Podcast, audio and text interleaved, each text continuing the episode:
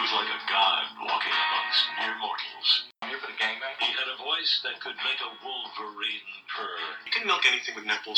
Ron Burgundy was the balls.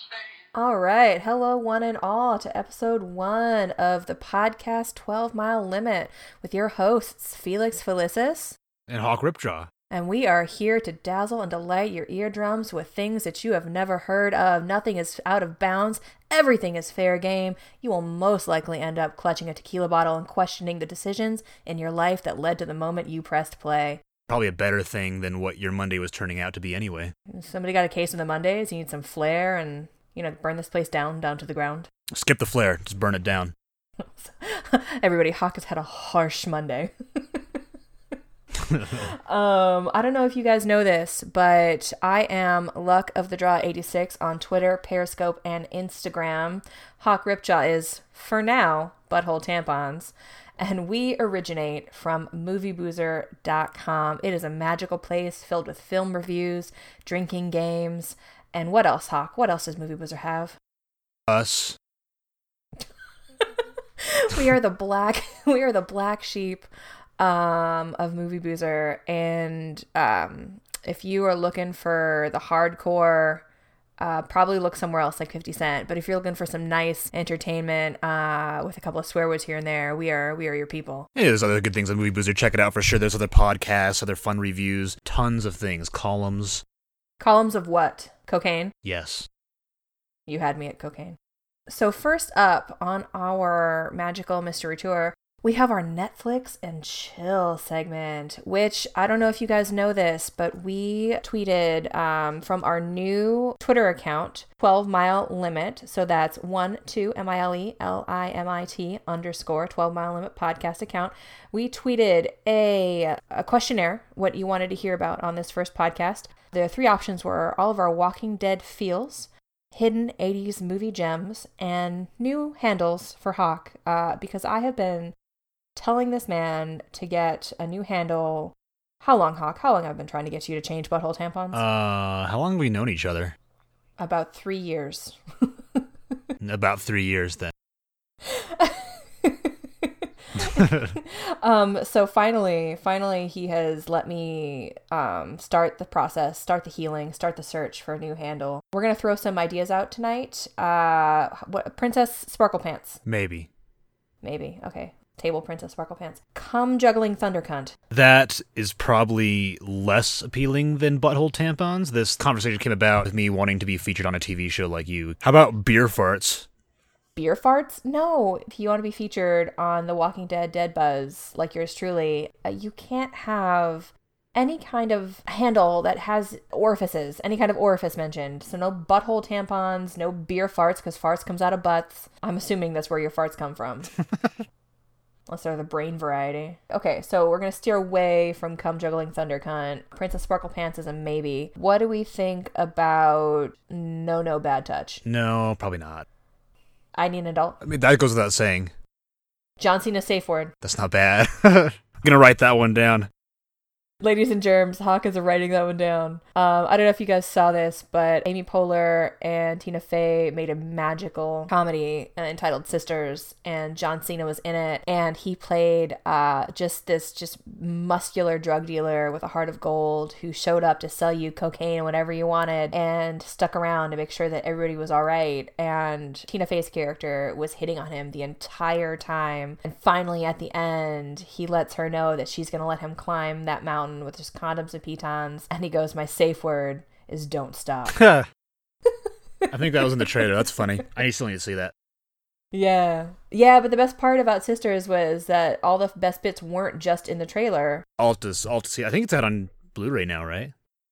Yeah, Blu-ray D V D. I'm ordering it forthwith, post-haste, et cetera, et cetera, because um, when you've seen Ike Barinholtz take a ballerina figurine up the ass, you know life is good. Of course. Fun fact, John Cena ad-libbed a bunch of those safe word lines at the very end. I hope that they show some of those. Yeah, they showed them in the outtakes in the movie, so I would, I would be really surprised if they didn't have them in the D V D or Blu-ray. Oh, good.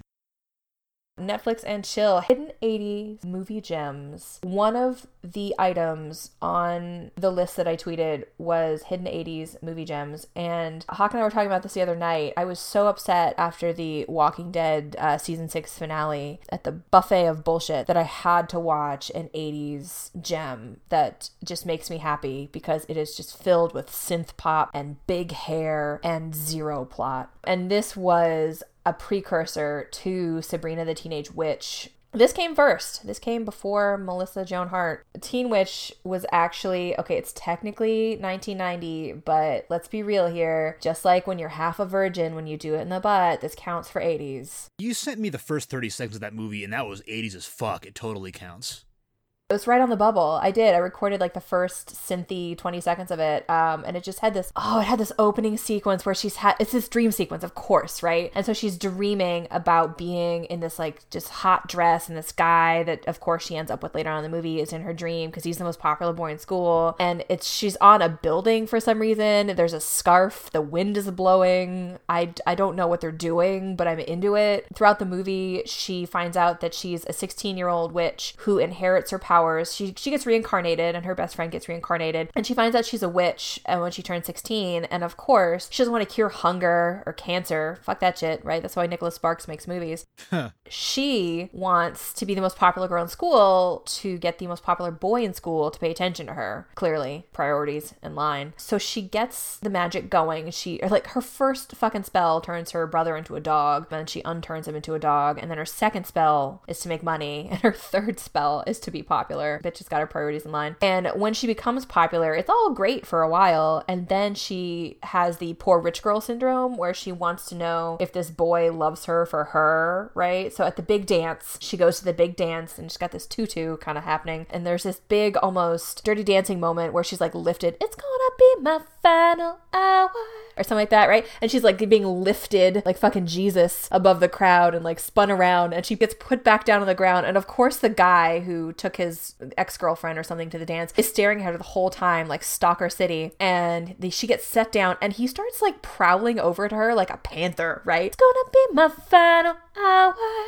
I'm gonna do this right. Or something. And he's like prowling towards her. It's got, b- by the way, it's got a fucking fantastic soundtrack. Like I'm, I'm not making making fun of this. It's like a legit, like just eighties as shit soundtrack. Like you, if you snorted cocaine, you could not be more eighties than this soundtrack. And they meet in the middle, and they do this weird medieval dance where they're kind of like holding each other's arms, but you can see their faces through the armhole, and they're like spinning. And then I think they kiss and they hug, and the movie's over. Oh, and she throws away her magic amulet uh, because she doesn't need the magic anymore, because the real magic is being yourself. It's It's pretty fucking magical. I can tell. It's it's so good. This movie is it's amazing. Where can I watch it? I watch a little gem on Netflix. What is your first Netflix and chill? Uh, well, actually, my first one is Near Dark. I, I watched it years ago in a film class. It might be on Netflix. I don't think it is, but it's a really great eighties movie about vampires, which I know everybody's like sick of vampires right now, but this was back in the eighties when vampires were fucking cool. It is about a, a guy, it's a human guy, who is bitten uh, on the neck by a female vampire and runs off. Where else would you get bitten? In the taint. Could you get turned into a vampire if you were bitten in the dick? Yeah. Would you want to, Would you want to live forever if you got bitten in the dick? That's kind of like the thing, though. It's like the, the vampire bites you in, in the dick and you live forever, but it's you got to live with having been bit in the dick. Would your penis turn into a vampire? Like, would it, would you just have a vampire dick? How would that even work? I don't know, but I'd be very interested to see if that could happen. We should just tweet at Kanye West and ask him how it would happen. Dear Kanye West, do you have a vampire dick? How do they work? I don't know. Maybe it would suck the life force from Kim Kardashian's vagina. Well, she does own a Burger King. In her vagina? I don't know if it's gotten that far, but I do know that his wedding gift to her was a Burger King. Shut up. Yeah, she's she got a Burger King franchise for for wedding gift. I don't even think anybody has ever purchased me flowers after I've had sex with them. She got a Burger King franchise? It's okay. Nobody's ever bought me flowers either. What about a Burger King franchise for your penis? No, not that either. They came close, but then uh, backed out at the last second. Oh, buddy. So tell me, tell me more about this movie. this guy gets bit on the neck by the by a female vampire. She runs off, and his skin starts to burn. So she he goes to find her uh, to figure out what's going on. So he goes to join them, or no, they they take him with them, and like they try to start training him to become a vampire with them. And he's like kind of like not cool with killing people, but all of these are super violent vampires that are either going to kill him or recruit him to kill other people. It's it was directed by Catherine Bigelow, who did you know The Hurt Locker and uh, Zero Dark Thirty and Point Break. What year was this? It was nineteen eighty-seven. So this was pre-Twilight. Yeah, absolutely. This was this was one of her. It didn't do very well in the theaters. It got a lot of really good critical reception, but it was kind of it's it's pretty much a cult classic at this point. So what about this movie makes this a, a hidden gem? It's just cool. It's got such an awesome sense of style to it. It is also like like your movie super eighties and got cool cinematography and it's really dark. I mean, one of the it's also got Bill Paxton. You had me at Bill Paxton. It's got sort of a dark, surreal movie, and I kind of really dig it. So my second Netflix and chill is this really obscure movie. I don't know how I found it. I must have fallen into like the black hole of Netflix. And this had John Cryer in it. An eighties movie with John Cryer that you haven't seen. Did the audience just gasp? Yes, they motherfucking did, because this is amazing. This has John Cryer as a Wall Street businessman of some sort, and he sees like this mob style slaying, and he has to go into witness protection because all the other witnesses have died. And he runs away from witness protection, and he goes and stays with his nephew, and he pretends to be a high school student, and he shaves off his beard, and he dyes his hair into this weird skunk mohawk, and he instantly becomes Maxwell House. He names himself after coffee, and he becomes the most most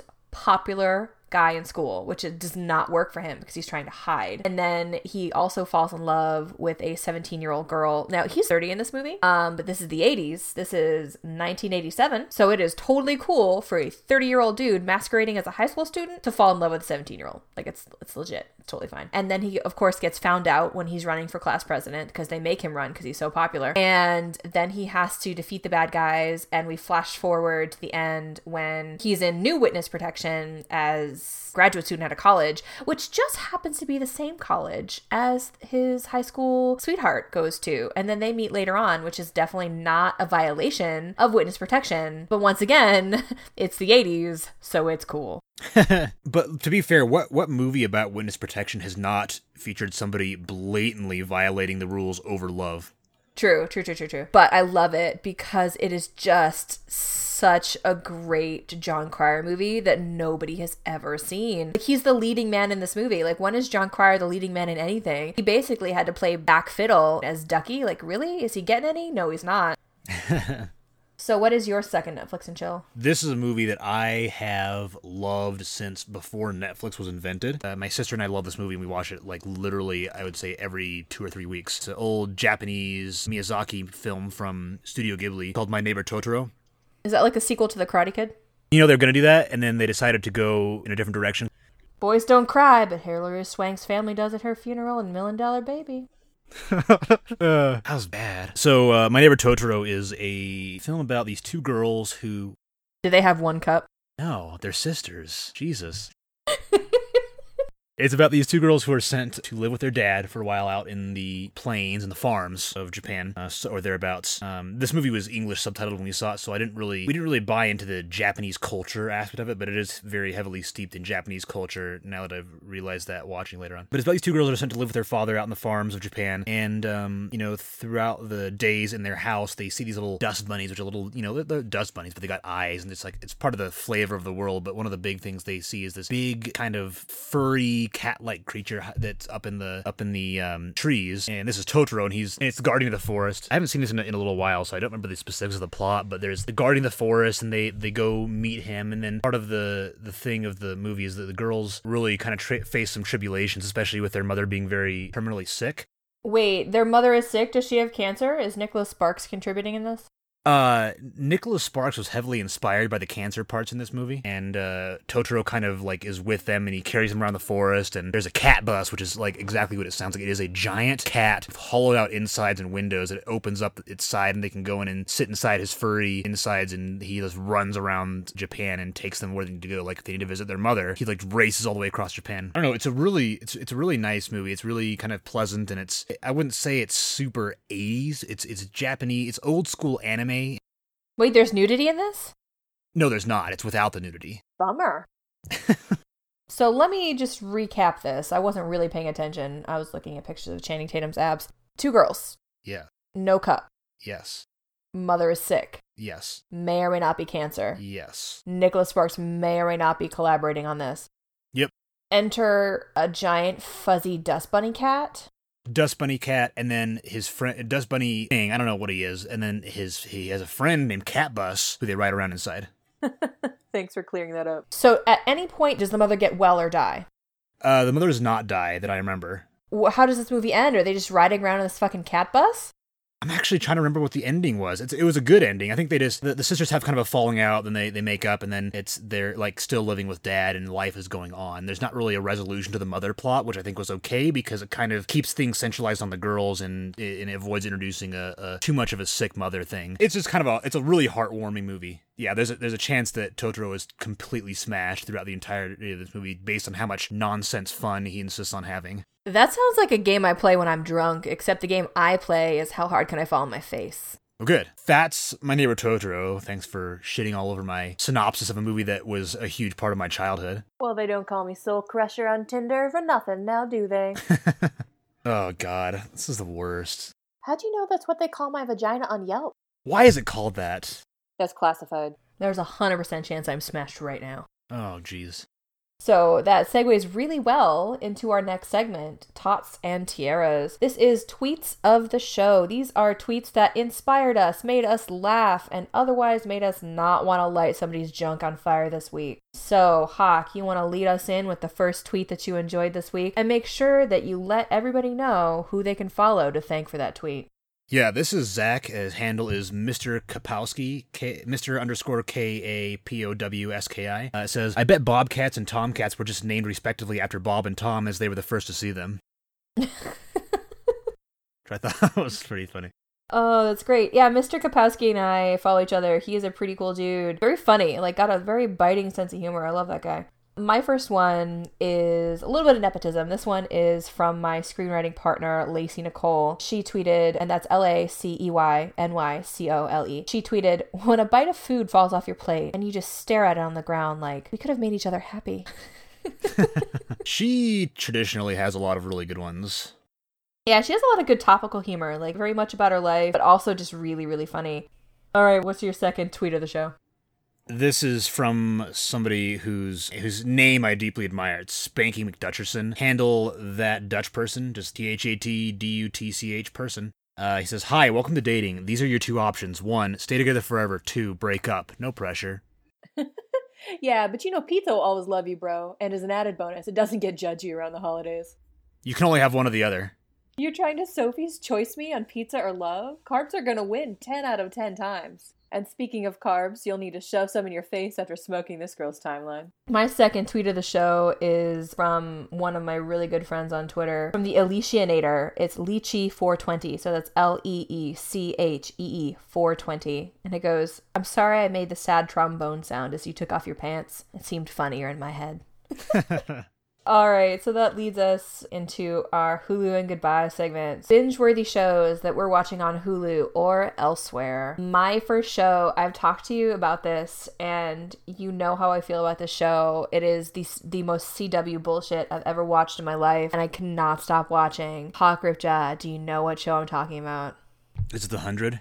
The one hundred, yes. All right, so The one hundred is about uh, this future society where basically life became nuclear on Earth, and so a bunch of people escaped into the space stations orbiting the Earth, or they were already in space stations orbiting the Earth, and so they banded their space stations together, and they survived about ninety-seven years, and the problem is their projections say that the Earth is going to be toxic for another two hundred. They're running out of air. Motherfuckers got problems. So they send, of course, really logically, one hundred of their juvenile offenders, because in the space station, if you steal a loaf of bread, like Oliver Twist style, you basically get floated into space. Like, any infraction is a death sentence. There are no second chances up here, unless you're a minor, in which case you get a you get a stay of execution until you're eighteen, and then they kill you. So they send one hundred of their juvenile offenders down to the Earth to see if uh, conditions are habitable, and um, sending one hundred teenagers anywhere with zero supervision television is basically a blueprint for just fucking shenanigans and bullshittery. And it's it's majestic, because if you can get past first three or four episodes, if you can push past that, it actually gets darker. The plot takes on kind of a, a common thread you can follow, and it is totally just teenage melodrama, but it sucks you in and you cannot stop watching it.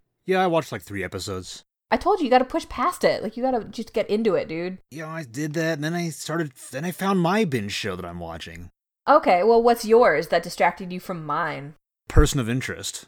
Damn it, you can't beat Spy Jesus. Person of Interest is a hot stack of awesome. Is that what you've named your penis? I feel like it is.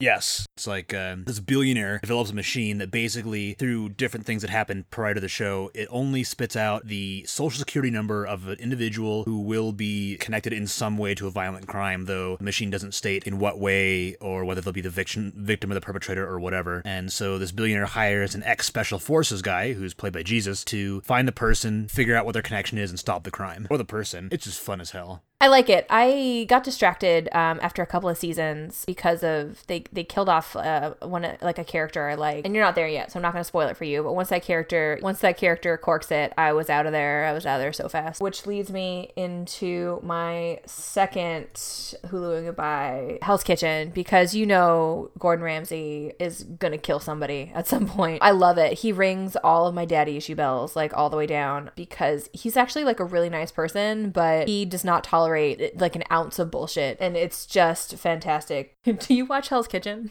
Um, I've watched it a couple times. I love Gordon Ramsay screaming at people. It's as simple as that. It's just fantastic. It's an eminently bingeable show. It's like next level reality T V, but you don't hate yourself for watching it. Everybody loves Gordon Ramsay screaming at people. I think most reality shows involving food and or Gordon Ramsay is going to automatically be great. Agree. What is your second bingeable show? Kitchen Nightmares with Gordon Ramsay, both the British and American versions, and where in which he goes to restaurants or bars that are struggling, well, they're usually not bars, restaurants or whatever that are struggling, and he yells at people for half an hour until they straighten up, take his suggestions, and get better. Best part of every episode is the first fifteen minutes where he goes into the restaurant and he orders the food and he just fucking hates all of it. Has he ever liked anything? I don't, I haven't watched the show, but has he, has he ever walked in there and liked anything? Yes, he has. He, you know, there was one where like he like he hated most of the dishes, and he said, "This dessert is he, this dessert is amazing. Who made it?" And they're like, "Oh, it's just this, it's just this fucking guy over here." He's like, "Well, that guy should be the head cook instead of this dude." It's just this fucking guy, and I bet you it like pans over to that guy, and that guy is like unboxing Reese's peanut butter cups, and he's like, "Oh fuck." No, if I remember, he was like the dishwasher who they let him cook desserts sometimes, or something weird like that. The first half of the episode then is him hating the restaurant, talking shit, and the restaurant, even though they ask for his help, they push back against him, be like, "No, we're awesome, you're wrong." And then he's like, "Well, you're gonna get fucking shut down if you don't listen to me." And then the second half is them coming to grips with their problem. They try to make it better, and then it ends with them being successful. And then there's a website you can go to. Oh, do they ever have a follow-up where you can see how they're doing later? Sometimes, yeah. They follow up a few of them. Sometimes they're good, sometimes they're bad. There's a website you can go to that lists every single restaurant that Gordon Ramsay has ever helped in the show. ninety percent of them have since shut down and or reverted back to their old ways and are back to being shitty. Oh. So that leads us into thanking you all for listening. You have been listening to Felix Felicis and Hawk Ripjaw. And this is the twelve mile limit podcast, where everything is fair game and nothing is out of bounds. Tune in for episode two when we make up more bullshit. Now stay tuned for episode two, where we will dazzle and delight your eardrums once again. Just remember the five D's of dodgeball. Dodge, duck, dip, dive, and dodge.